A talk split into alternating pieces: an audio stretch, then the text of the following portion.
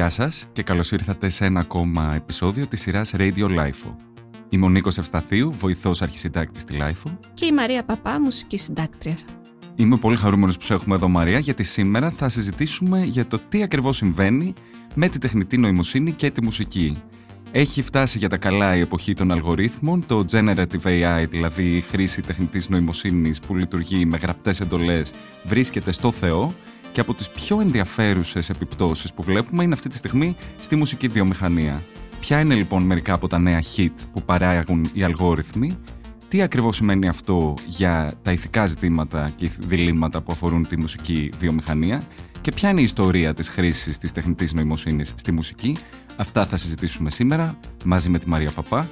Για να μην χάσετε κανένα επεισόδιο της σειράς Radio Life, ακολουθήστε μας στο Spotify, τα Apple και Google Podcasts.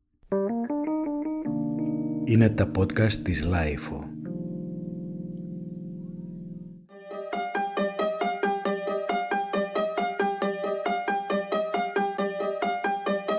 I came in with my ex like Selena, the flex, ayy. Bumping Justin Bieber, the fever ain't left, ayy. She know what she need, or I need, or she blessed, ayy. Giving me my best,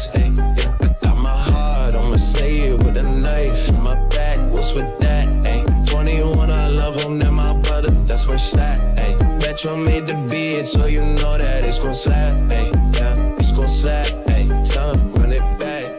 Talking to a deep. Μαρία μου, ακούμε ένα αναπάντεχο χιτάκι αυτή τη στιγμή, το οποίο λέγεται Heart on My Sleeve και αν δεν ήξερε κανείς ότι πρόκειται για παράγωγο τεχνητής νοημοσύνης, θα νόμιζε ότι το τραγουδάει ο Drake με τον Weekend.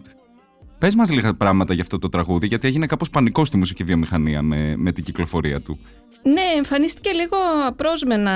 Εγώ το πήρα χαμπάρι στο YouTube για να είμαι ειλικρινής, δεν έδωσα σημασία. Και μετά άρχισα να σκέφτομαι, έβγαλε καινούριο κομμάτι ο, ο Weekend με τον Drake, θα γίνει χαμός, θα γίνει τεράστιο hit. Κάπως δεν είχα διαβάσει καν, δεν είχα καταλάβει καν το παρασκήνιο από πίσω. Τελικά δεν ήταν ούτε ο Drake ούτε ο Weekend, ή μάλλον ήταν ένας ψεύτικος Drake και ένας ψεύτικος ε, Weekend που τραγουδούσε σε ένα original κομμάτι. Το κομμάτι είχε γραφτεί δηλαδή, είναι κανονικό κομμάτι η μουσική του. Ενό ανώνυμου χρήστη των social media. Και ο οποίος ουσιαστικά με μια γραπτή εντολή μιμήθηκε μέσω αλγορίθμου τις φωνές του Drake και του Weekend με το τραγούδι που είχε γράψει με τις ε, στίχους τους συγκεκριμένους και τη μουσική.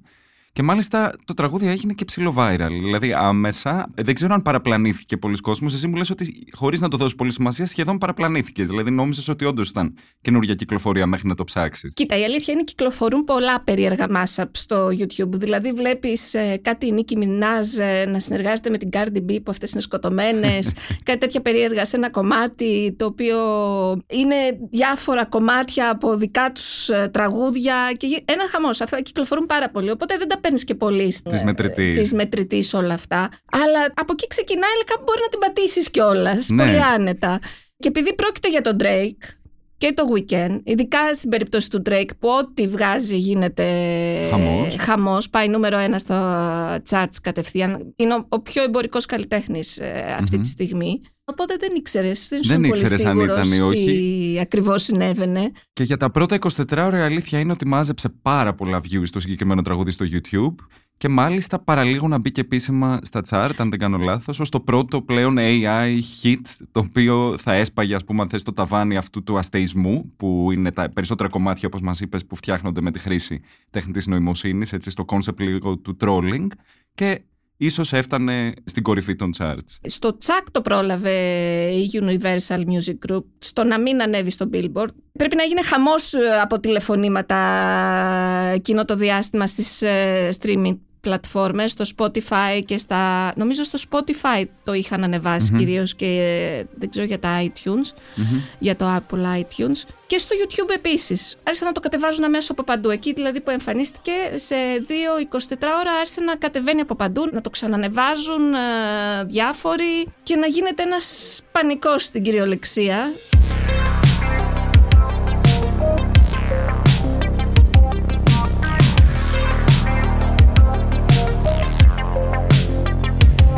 Οπότε φρίκαρε λοιπόν η μουσική βιομηχανία από την αναπάντεχη επιτυχία του Heart on My Sleeve που ακούσαμε νωρίτερα και με τα τηλεφωνήματα κατέβηκε τελικά από όλες τις πλατφόρμες. Αλλά κάπως το κουτί της Πανδώρας, Μαρία, νομίζω έχει ανοίξει και βλέπουμε πλέον ότι η χρήση της τεχνητής νοημοσύνης οδηγεί σε πάρα πολλά κομμάτια. Τα περισσότερα μπορεί να είναι στο κομμάτι του αστεϊσμού, στο κομμάτι, όπως είπες, ανώνυμων κυρίως παραγωγών που χρησιμοποιούν τις φωνές άλλων καλλιτεχνών ή με γραπτές εντολές ζητούν από την τεχνητή νοημοσύνη να φτιάξει τραγούδια που μιμούνται ένα συγκεκριμένο στυλ. Είναι γεμάτο πλέον το YouTube, αλλά πέρα από τις σκοτεινές γωνιές του διαδικτύου, βλέπουμε ότι σιγά σιγά γίνεται και εργαλείο για τη μουσική βιομηχανία. Ε, σίγουρα. Γιατί αμέσως μετά ακολούθησε το Dave Κετά με ένα κομμάτι το οποίο βέβαια δεν πουλούσε, απλά το κυκλοφορησε που χρησιμοποιούσε ένα ψεύτικο Eminem. Αλλά το κυκλοφόρησε καλλιτέχνης πλέον το οποίο είναι και αυτό ναι, είναι πρωτοποριακό. πρωτοποριακό. Εγώ όπως το βλέπω όλο αυτό που συμβαίνει ότι ζούμε ιστορικές στιγμές. Δηλαδή αυτό το βλέπουμε στο, όσον αφορά τη μουσική σε συγκεκριμένες ε, χρονικές ε, Εγώ θα πάω πολύ πιο πισω Και με τι θα το παραλληλήσεις; Εγώ θα το παρομοίαζα με την ε, στιγμή που ο Bob Dylan πήρε την ηλεκτρική κιθάρα και άλλαξε εντελώς τον ήχο του. Από την ακουστική ας πούμε Από την ακουστική στην ηλεκτρική κιθάρα. Άλλη μια σημαντική στιγμή στη μουσική είναι βέβαια το Napster και όλο το downloading, όλο αυτό. Οπότε θεωρείς ότι είναι και στην παραγωγή αλλά και στον τρόπο που μοιράζεται κάπως πια η μουσική ας πούμε. Η τεχνητή νοημοσύνη κάπως πατάει και στα δύο νομίζω έτσι. Ναι, είναι νέα τεχνολογία και πλέον είναι γεγονός. Υπήρχε μια περίοδο που την τεχνητή νοημοσύνη την θεωρούσαμε ως... Ε, τη χρησιμοποιούσαν για πειραματική μουσική. Καλλιτέχνες, ας πούμε, ναι, πιο avant-garde και πιο experimental. Ναι, ναι, Τώρα ναι, πλέον έχουμε περάσει την εποχή που έχει περάσει το mainstream που είναι κάτι εντελώς διαφορετικό. Γιατί όταν περάσει αυτό το πράγμα στο mainstream, πάει να πει λεφτά, πάει να πει πέφτουν όλοι πάνω τους και γίνεται ένας πανικός, που δεν ξέρει κανείς ε, πώς ε, να διαφυλάξει το status quo, το οποίο δεν υπάρχει πλέον, το τελείωσε. Οποίο, ναι, σπάει. Πρωτού κάνουμε μια αναδρομή λίγο στην ιστορία αυτού του φαινομένου, γιατί έγραψες και ένα πολύ ωραίο άρθρο για τη LIFO που είδα πολύ ενδιαφέρουσες λεπτομέρειες και θέλω να μας τα εξηγήσεις. Να πω ότι στο κομμάτι αυτό του να σπάσει η τεχνητή νοημοσύνη στη μουσική το mainstream, νομίζω συνέβαλε και η Grimes, η οποία εξελίσσεται κάπως σε τεχνογκουρού και λόγω ίσως της σχέσης της με τον Elon Musk. Εντάξει, ήταν μια καλλιτέχνηδα που είχε μιλήσει για τα ζητήματα της τεχνητής νοημοσύνης στη μουσική.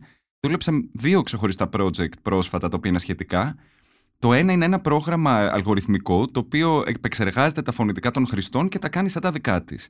Και η Grimes το κυκλοφόρησε, το άφησε στην αρχή στο ευρύ κοινό, λέγοντας ότι όποιος θέλει μπορεί να γράψει τραγούδια με τα δικά της φωνητικά ουσιαστικά και να μοιραστεί το 50% των royalties με την ίδια.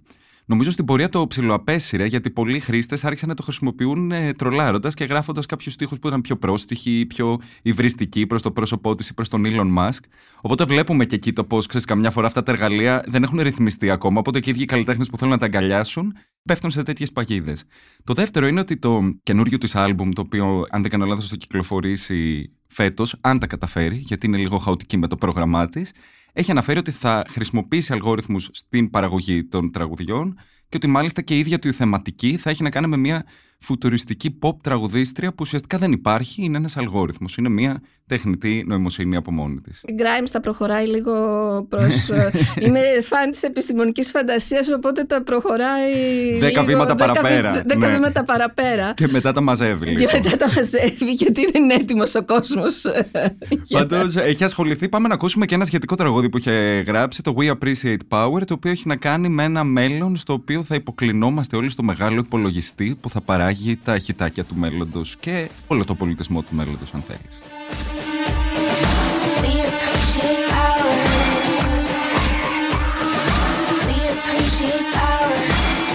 appreciate power. What will it take to make you capitulate? We appreciate power.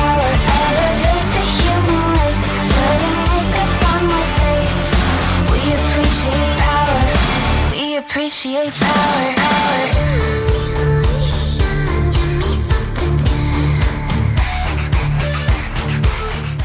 Μαρία μου, όσο φουτουριστικά και να ακούγονται όλα αυτά τα concept που συζητήσαμε, η αλήθεια είναι ότι όπως τα περισσότερα τεχνολογικά φαινόμενα έχουν μια μακρά ιστορία.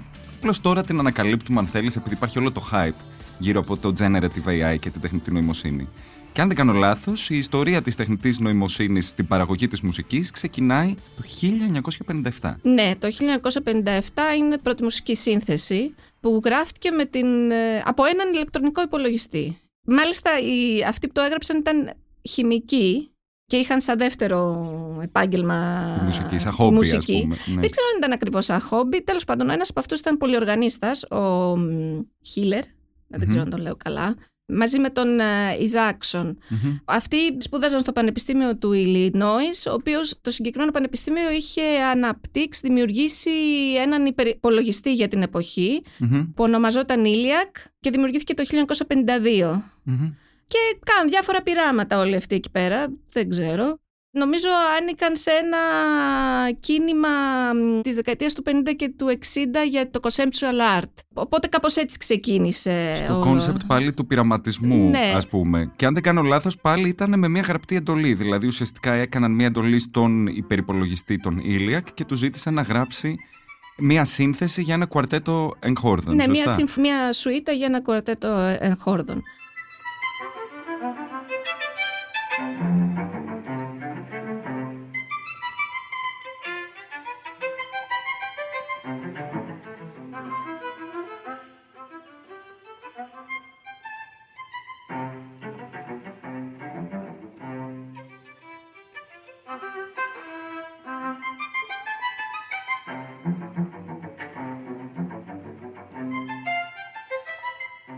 Ποια ήταν η ανταπόκριση του κόσμου Ε, τότε; Ο κόσμος το μίσησε. Θυμίζει κάποιες αντιδράσεις ορισμένων ε, και σύγχρονων μουσικών σε όλα αυτά που συμβαίνουν. Το βρήκαν ότι του έλειπε το ανθρώπινο στοιχείο.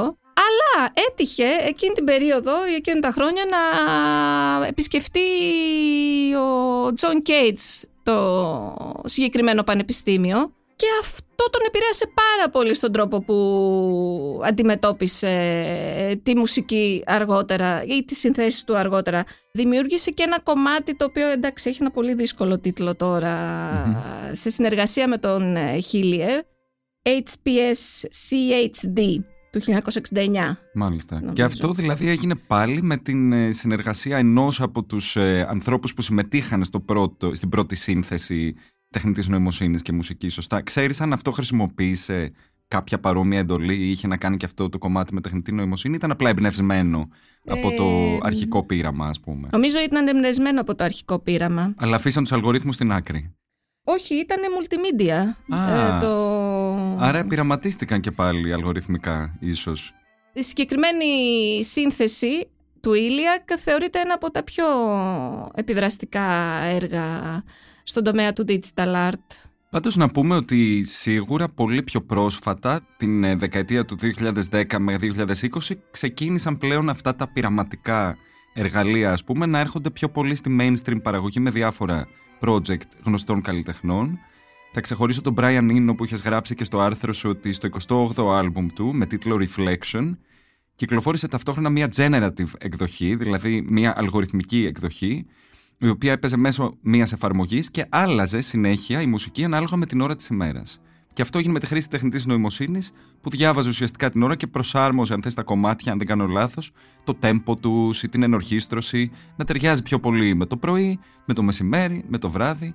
Οπότε άρχισε να μπαίνει ουσιαστικά η τεχνητή νοημοσύνη σε καλλιτέχνες που είναι πιο γνωστοί και να επηρεάζει κάπως και την παραγωγή τους, σωστά; Η πλειοψηφία της μουσικής και η κυρίαρχη μουσική είναι πλέον ηλεκτρονική μουσική.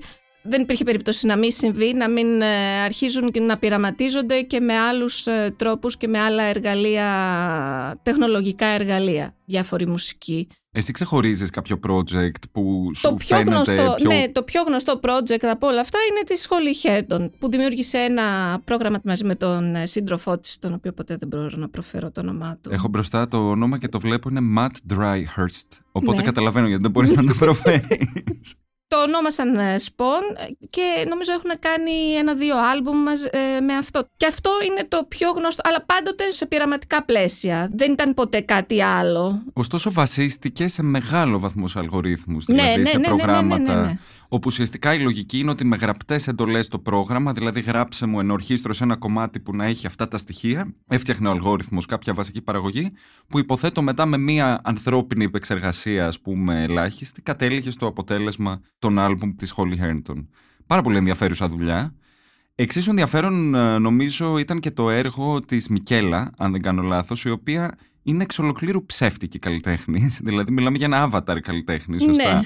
Πες μας λίγα πράγματα και για, για αυτό το ψεύτικο 20χρονο κορίτσι, το οποίο είναι κάπως διαδικτυακό, αν δεν ναι, κάνω αυτή είναι λάθος μια project. sim χαρακτήρα. Δεν ξέρω και αν βγήκε και από το παιχνίδι των, ε, το, Των το Sims. Sims. Ναι. Επίσης είναι πολύ τραβηγμένο για την εποχή. Τώρα μιλάμε λίγο όλα αυτά επειδή ε, λειτουργούν σε ένα πειραματικό πλαίσιο. Ναι. Μιλάμε τώρα τι θα γίνει το 2100 γιατί το 2100 μπορεί να είναι, αυτό, να είναι αυτή η νόρμα και όλα τα υπόλοιπα που να συζητάμε να είναι παλαιολιθική ιστορία ξέρω εγώ. ναι, αυτή δημιούργησε ένα εντελώς ψηφιακό χαρακτήρα που είναι τραγουδίστρια και έβγαλε μάλιστα και ένα κομμάτι R&B Not Mine, το οποίο άνετα θα μπορούσε να το λέει κάποια πασίγνωστη, ξέρω εγώ. R&B τραγουδίστρια. R&B, π.χ. η την ΑΣΕ που θα έρθει νομίζω και από τα μέρη μας στο release.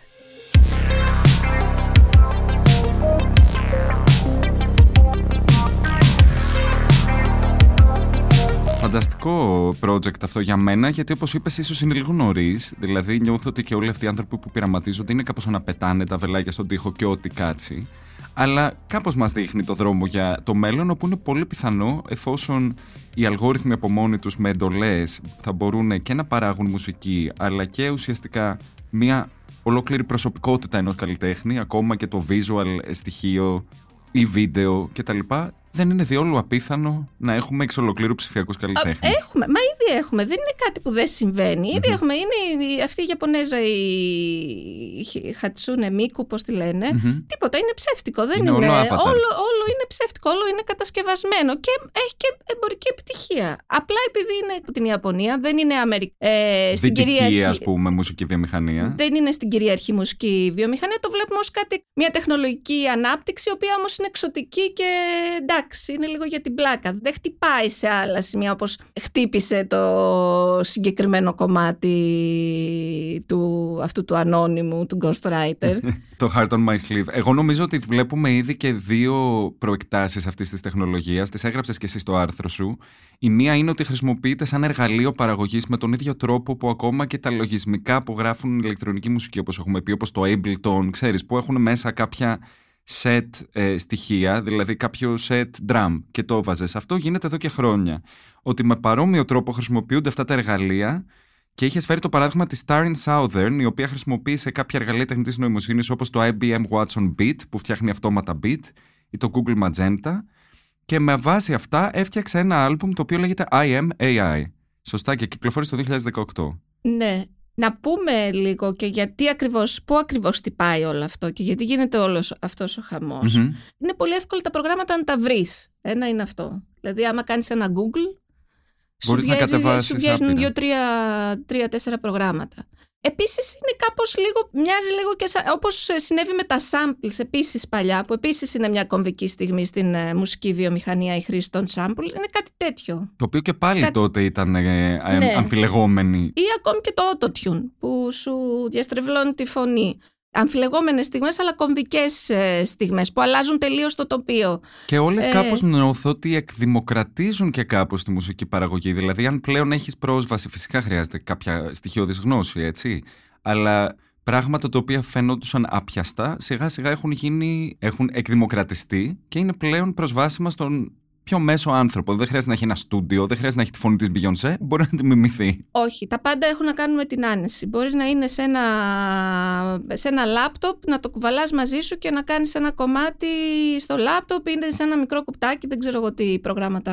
Έχει πολύ το στοιχείο της άνεσης. Δεν χρειάζεται καν να πας σε ένα στούντιο, τα κάνεις Ναι. όλα σε, σε ένα μικρό λάπτοπ. Και βέβαια όχι μόνο είναι πάρα πολύ προσβάσιμα όλα αυτά τα εργαλεία, αλλά μπορούν να χρησιμοποιήσουν ε, δεδομένα με τα οποία τροφοδοτούνται, ας πούμε, όλα, όλοι αυτοί οι αλγόριθμοι και όλα αυτά τα προγράμματα τεχνητής νοημοσύνης και βασισμένα, αν θέλεις, στην τέχνη που ήδη υπάρχει, να φτιάξουν απεριόριστα κομμάτια. Και νομίζω το είδαμε και με άλλη μια πολύ φουτουριστική καλλιτέχνητα, αν θέλεις, την Άρκα, η οποία το 2020 που κυκλοφόρησε ένα από τα άλμπουμ της για το κομμάτι της Ricky Key, έβγαλε 100 διαφορετικά remix σε συνεργασία με ένα πρόγραμμα τεχνητής νοημοσύνης στο Bronze που είναι φτιαγμένο για μουσικούς και το οποίο ουσιαστικά πάτησε πάνω στο original κομμάτι και έφτιαξε 100 διαφορετικά remix. Δηλαδή αυτό στο κομμάτι του πόσο μεγάλη παραγωγή έγινε με τόσο λίγη ανθρώπινη προσπάθεια, αν θέλεις, είναι πολύ εντυπωσιακό. Ε, βασικά είναι statement, έτσι.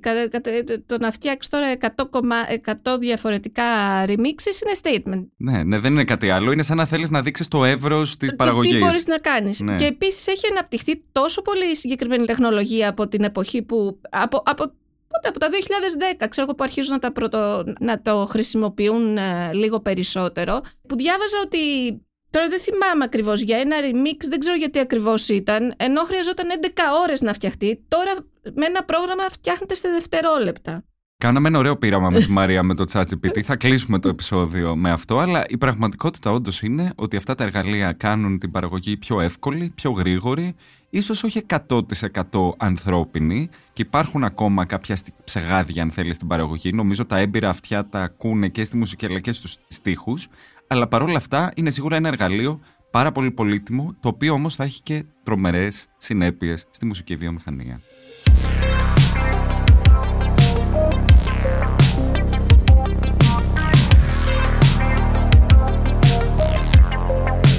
Οπότε λοιπόν μας είπες ε, Μαρία ότι σου θυμίζει τις ε, κομβικές στιγμές όπως όταν ο Bob Dylan έπιασε την ηλεκτρική κιθάρα, όταν κυκλοφόρησε τον Napster. Τι ακριβώς πιστεύεις ότι φέρνει σαν επιπτώσεις στη μουσική βιομηχανία όλη αυτή, αυτό το hype με την Ναι, να δούμε γιατί γίνεται όλος ο, αυτός ο πανικός και ο, ο κακός χαμός ξέρω εγώ. Κακά τα ψέγματα μπορεί να καταργήσει διάφορα επαγγέλματα στο μέλλον αν μπορείς να κάνεις τόσο εύκολα παραγωγή, αν μπορείς δηλαδή να βρεις κάποιον άλλο να σου κάνει την παραγωγή, τη mix, το mastering, όλα αυτά, αν μπορεί να γίνονται από μια τεχνητή νοημοσύνη, πάει να πει ότι ένας ε, musical engineer δεν χρειάζεται πλέον για να κάνει καμία δουλειά. Αλλά βλέπουμε ότι χτυπάει και στην ίδια τη σύνθεση, χτυπάει και στους ίδιους τους μουσικούς. Δεν χρειάζεται πλέον να υπάρχουν μουσικοί. Ένα AI μπορεί να σου, να σου δημιουργήσει ένα κομμάτι από το μηδέν είτε στίχους είναι, είτε σύνθεση, είτε οτιδήποτε, όλα αυτά καταργούνται. Καταργούνται. Και νομίζω ότι δημιουργούνται νέες θέσεις, οι οποίες όμως είναι πολύ διαφορετικές. Δηλαδή, το έχω δει σε όλο το εύρος του πώς αλλάζει το ChatGPT τη βιομηχανία και τι δουλειές δημιουργεί. Πλέον ουσιαστικά υπάρχει ανάγκη για σωστούς prompt writers. Δηλαδή, τι εντολή θα δίνεις στο πρόγραμμα τεχνητής νοημοσύνης ώστε να σου δίνει το κατάλληλο αποτέλεσμα. Εκεί βρίσκεται η τέχνη πλέον, αν θέλεις, μιλώντας για τεχνητή νοημοσύνη και τέχνη, ποια είναι, θα είναι ακριβώς η εντολή που θα δώσουμε ώστε να φτιαχτεί το μέγιστο και καλύτερο δυνατό αποτέλεσμα. Το οποίο έχει πολύ ενδιαφέρον γιατί δεν είναι αυτό που φανταζόμαστε ότι είναι τυπικά η καλλιτεχνική δραστηριότητα και δημιουργία, ότι έχει να κάνει με το τι εντολή δίνεις σε ένα πρόγραμμα, σε ένα εργαλείο για να σου φτιάξει το αποτέλεσμα. Νομίζω γινόμαστε όλοι προγραμματιστές. Ε. Ναι, κάπως έτσι. Πρέπει να σας πω επίσης ότι όταν μιλάμε για μουσική και τεχνητή νοημοσύνη υπάρχουν οριζόντιες επιπτώσεις. Ένα παράδειγμα είναι το ίδιο το ραδιόφωνο, όπου διάβαζα πρόσφατα ότι μία εταιρεία, η Futuri, που από το όνομά της καταλαβαίνετε τα φουτουριστικά project με τα οποία απασχολείται, έφτιαξε ένα καινούριο πρόγραμμα το οποίο λέγεται Radio GPT, το οποίο ουσιαστικά χρησιμοποιεί το καινούριο chat GPT μαζί με διάφορα δεδομένα που βρίσκει από τα social media για να βρίσκει ποια είναι η τάση στη μουσική βιομηχανία σήμερα και να γράφει αυτόματα σκαλέτες ραδιοφωνικές και τζιγκλάκια μουσικά σχετικά. Οπότε σου βγάζει σχεδόν έτοιμη μια μουσική εκπομπή απλά με λίγες εντολές και με το αυτοματοποιημένο σύστημα που δουλεύει. Οπότε βλέπεις πώς ακόμα και στη ραδιοφωνική παραγωγή μπορεί να επηρεάσει και να απειλήσει, αν θέλεις, συγκεκριμένες θέσεις εργασίας, δημιουργώντας βέβαια κάποιες καινούργιες. Ποια άλλα πιστεύεις ότι είναι τα ηθικά διλήμματα και ποια είναι η δική σου θέση και στάση, αν θες, γιατί ξέρω ότι δεν είσαι και τεχνοφοβικός άνθρωπος, αν θέλεις. Ηθικά διλήμματα, ναι, και μόνο που θα καταργήσει τόσα πολλά επαγγέλματα και, δεν θα, και θα αρχίσουν. Υπάρχει πρόσβαση την οποία ο καθένας ε, μπορεί να φτιάξει ένα κομμάτι. Σίγουρα υπάρχει πρόβλημα με τα πνευματικά δικαιώματα. Mm-hmm. Ποιος μπορεί να χρησιμοποιεί την εικόνα, τη φωνή, τα πάντα ενός καλλιτέχνη. Το παράδειγμα του Drake και του Weekend με τη Universal Music Group, το άλλο ηθικό δίλημα είναι σε ποιον ανήκει η φωνή αυτού του καλλιτέχνη. Γιατί αν σε ποιον ανήκει στη Universal Music Group ή στον ίδιο τον Drake για να την εκμεταλλευτεί. Αυτό είναι ένα... μια άλλη παράμετρος. Δεν ξέρω ποιος συμφέρει να τη συζητήσει. Μάλλον κανέναν μέχρι στιγμής. και κάπως ανεξερεύνητα, χαρτογράφητα τα νερά. Οπότε είναι θέμα πνευματικών ε, δικαιωμάτων. Αλλά καταργείται και εντελώς η έννοια της ανθρώπινης δημιουργίας. Δηλαδή, βάζουμε ένα χ στου ανθρώπους Και αυτό είναι και ο φόβος. Επίσης, θα σου πω ότι εμένα μου φαίνεται ε, πολύ ενδιαφέρον το εξής ερώτημα σε όλο το κομμάτι της τεχνητής νοημοσύνης και της τέχνης, όπως και στη ζωγραφική ή στις εικόνες που δημιουργούνται πάρα πολλές. Είναι το εξής ερώτημα, ότι εφόσον όλο αυτό το πράγμα δημιουργείται με βάση βάσεις δεδομένων που συσσωρεύουν την προηγούμενη καλλιτεχνική παραγωγή, ότι έχεις και μια διαιώνιση ουσιαστικά του τι έχεις φτιάξει μέχρι στιγμής και ότι παρότι είναι πρωτοποριακό ότι έχεις τεχνητή νοημοσύνη στην παραγωγή, ακριβώς επειδή βασίζεται σε προηγούμενα ερεθίσματα, δεν είναι και κάτι τόσο καινούριο. Είναι τελικά σαν να αναμασάει με καινούριο και πρωτοποριακό στη δημιουργία τρόπο παλαιότερο content, έτσι. Όπως για παράδειγμα το Heart on My Sleeve βασίστηκε σε προηγούμενα φωνητικά ας πούμε των δύο ε, καλλιτεχνών, του Drake και του Weekend. Καλά, ναι, εδώ προσπαθούν να αναστήσουν και νεκρούς. Ε, το άλλο είναι ότι προσπαθούν να αναστήσουν νεκρούς. Λες και δεν τους έχουμε φάει στη μάπα. Θέλουμε να τους ακούσουμε και σε καινούργια κομμάτια, ξέρω εγώ. Ναι. Ε, υπάρχουν projects αυτό, οπότε στο The Lost Tapes of the 27 Club, που αυτός χρησιμοποιεί, τη, δεν ξέρω ποιος το έχει φτιάξει, που χρησιμοποιεί τη φωνή πεθαμένων όλου αυτού του κλαμπ των 27 που πέθαναν στα 27 τους. Οπότε έχει καινούρια τραγούδια που τα τραγουδάει π.χ. ο Κέρτ Κομπέιν, ο Τζίμι Χέντριξ, η Έιμι Winehouse, δηλαδή χρησιμοποιεί ε, τις φωνές ε, αυτονών.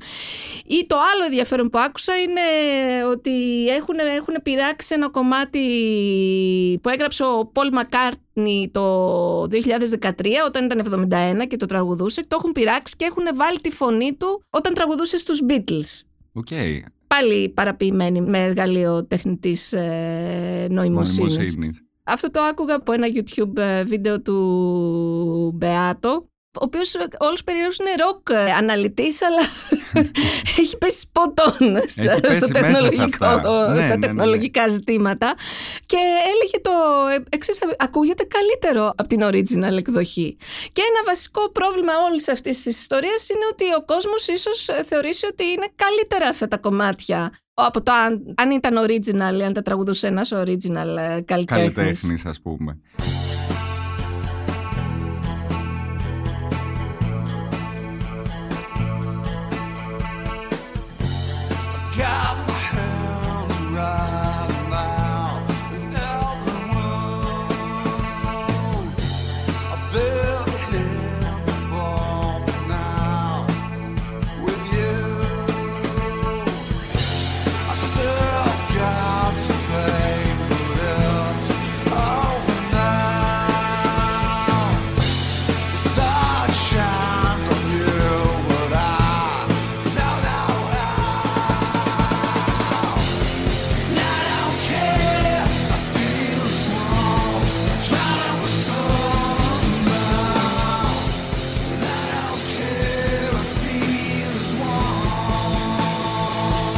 Οπότε σίγουρα ικανοποιεί τα νοσταλγικά αισθήματα αυτών που αναζητούν τα παλιά τους είδωλα και καθώς μπορεί να τα αναστήσει. Σίγουρα ικανοποιεί την ε, διάθεση για τρολιά διαφόρων ανωνύμων που χρησιμοποιούν ε, έτσι στίγματα και ερεθίσματα καλλιτεχνών για να φτιάξουν καινούργια χιτάκια. Εμείς ε, θα αφήσουμε στην κρίση σας το πού ακριβώς βρίσκεται η τεχνητή νοημοσύνη και γι' αυτό για το κλείσιμο της εκπομπής μαζί με τη Μαρία έχουμε ετοιμάσει μια μικρή έκπληξη καθώς ζητήσαμε από το chat GPT να μας γράψει στίχους σε ύφος διάφορων καλλιτεχνών για να δούμε πώς τελικά και κατά πόσο η τεχνητή νοημοσύνη μπορεί να μιμηθεί διάφορους καλλιτέχνες. Οπότε Μαρία θέλεις να ξεκινήσεις απαγγέλλοντας μας το πρώτο παράδειγμα που σου συγκεντρώσαμε; Ναι, να πω ότι στα αγγλικά τώρα είναι, δεν, δεν έχω και καλή αγγλική προφορά. Βάλαμε το chat GPT όπως είπες να μας ε, βάλει παρόμοιους στίχους με διάφορους καλλιτέχνες. Το πρώτο που διάλεξα ήταν ο Nick Cave γιατί το έκανε κάποιος και τσαντίστηκε και άρχισε και Μπράβο, είχε γράψει ένα tweet ότι πού θα φτάσει ναι, πλέον η ναι, τεχνητή ναι. νοημοσύνη. Το οποίο το θεωρώ γελίο, γιατί αυτοί που μιλάνε είναι άτομα τα οποία είναι μεγάλης ηλικίας. Δηλαδή, ποιος Sting έγραψε ένα μανιφέστο, ποιος άλλος ήταν, και ένας ράπερ, πάλι βετεράνος παλιότερης γενιάς. Και αυτός έγραψε ένα εργαλείο του Σατανά. Εντάξει, έλεος ρε παιδιά. Δεν σας φάει κανείς τη δουλειά, έχετε ήδη. Οπότε για πες μας ε, το, τους Τι έβγαλε στην περίπτωση του Nick Cave. Το οποίο το έκανε σε δευτερόλεπτα, έτσι, να το πούμε και αυτό. Oh, the devil's got a hold on me. His grip so tight won't set me free, but I'll keep on walking through this despair. In the land of sorrow, I'll find my solace there. Καλά, το πιάσε λίγο το νόημα Το του πιάσε Nick το Cave, νομίζω. δράμα του. Το Ναι, πιάσε το το πιάσε δράμα. το δράμα του Σαν να Nick Cave. φαντάζομαι από πίσω την κιθαρούλα, δηλαδή ήδη, ξέρεις, Ναι, ναι. μας έδωσε πολύ υλικό. Ε, εγώ από την άλλη ζήτησα από το ChatGPT ακριβώς επειδή ήθελα να δω αν μπορεί να μιμηθεί την ιδιοσυγκρασία μιας ε, πολύ συγκεκριμένης καλλιτεχνικής προσέγγισης να μου γράψει ένα τραγούδι στο ύφος της Björk. Και μάλιστα επειδή η Björk συνηθίζει να γράφει για τη φύση, του ζήτησα να έχει να κάνει και με την ελληνική θάλασσα. Και να ειδού τι μας έγραψε το ChatGPT σαν τραγούδι της Björk. The siren's song echoes through the air as dolphins dance without a care.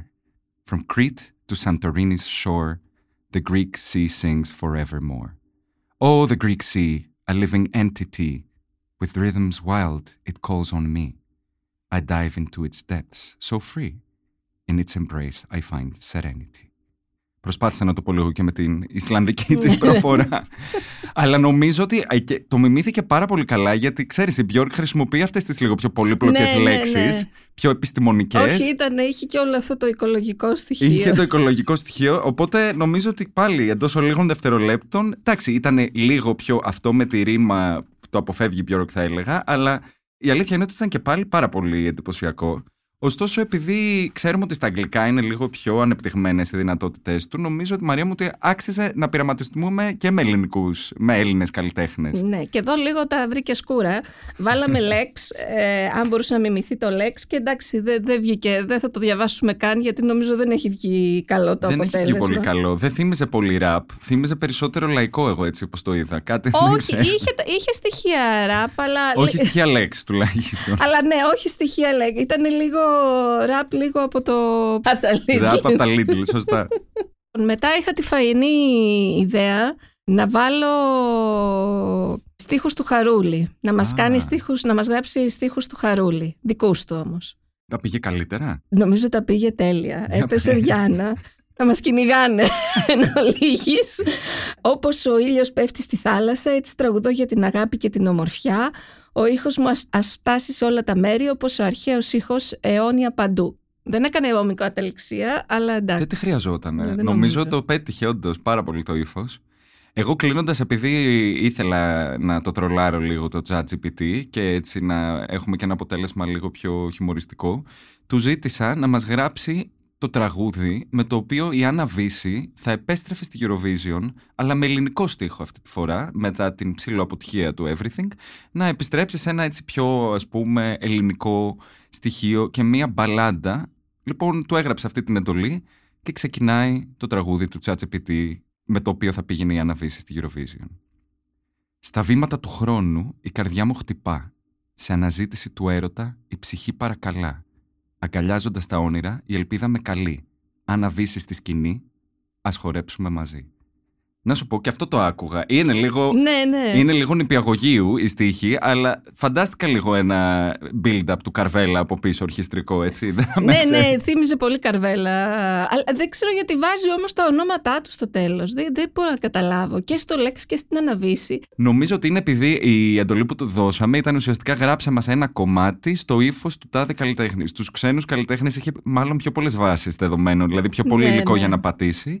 Στα ελληνικά που δεν είχε, αναγκαστικά έπρεπε να αναμασάει την ίδια την οδηγία. Έτσι λοιπόν, κάναμε μία σύντομη αναδρομή στην ε, συναρπαστική, θα έλεγα, ιστορία της τεχνητής νοημοσύνης στη μουσική. Εξετάσαμε ποια μπορεί να είναι τα ηθικά διλήμματα των αλγορίθμων στην παραγωγή.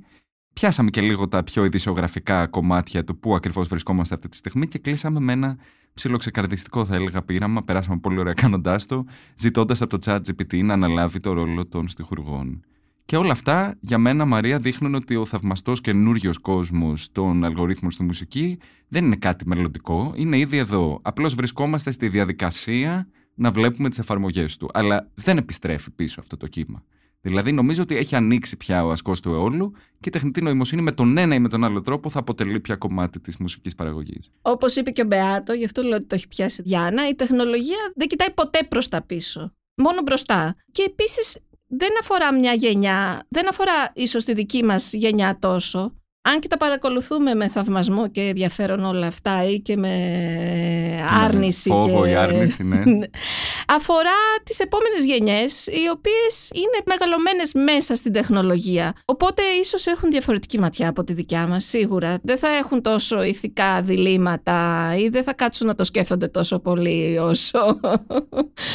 Όσο εμείς. όσο εμείς, ξέρω εγώ, ή όσο κάποιοι μεγαλύτεροι.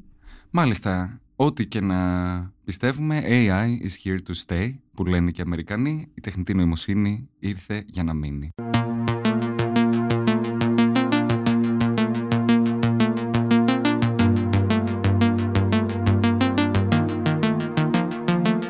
Ήταν ένα ακόμα επεισόδιο της σειράς Radio LIFO. Για να μην χάνετε κανένα από τα επεισόδια μας, ακολουθήστε μας στο Spotify, τα Apple και Google Podcasts. Ηχοληψία, επεξεργασία και επιμέλεια Γιώργος Ντακοβάνος και Μερόπη Κοκκίνη.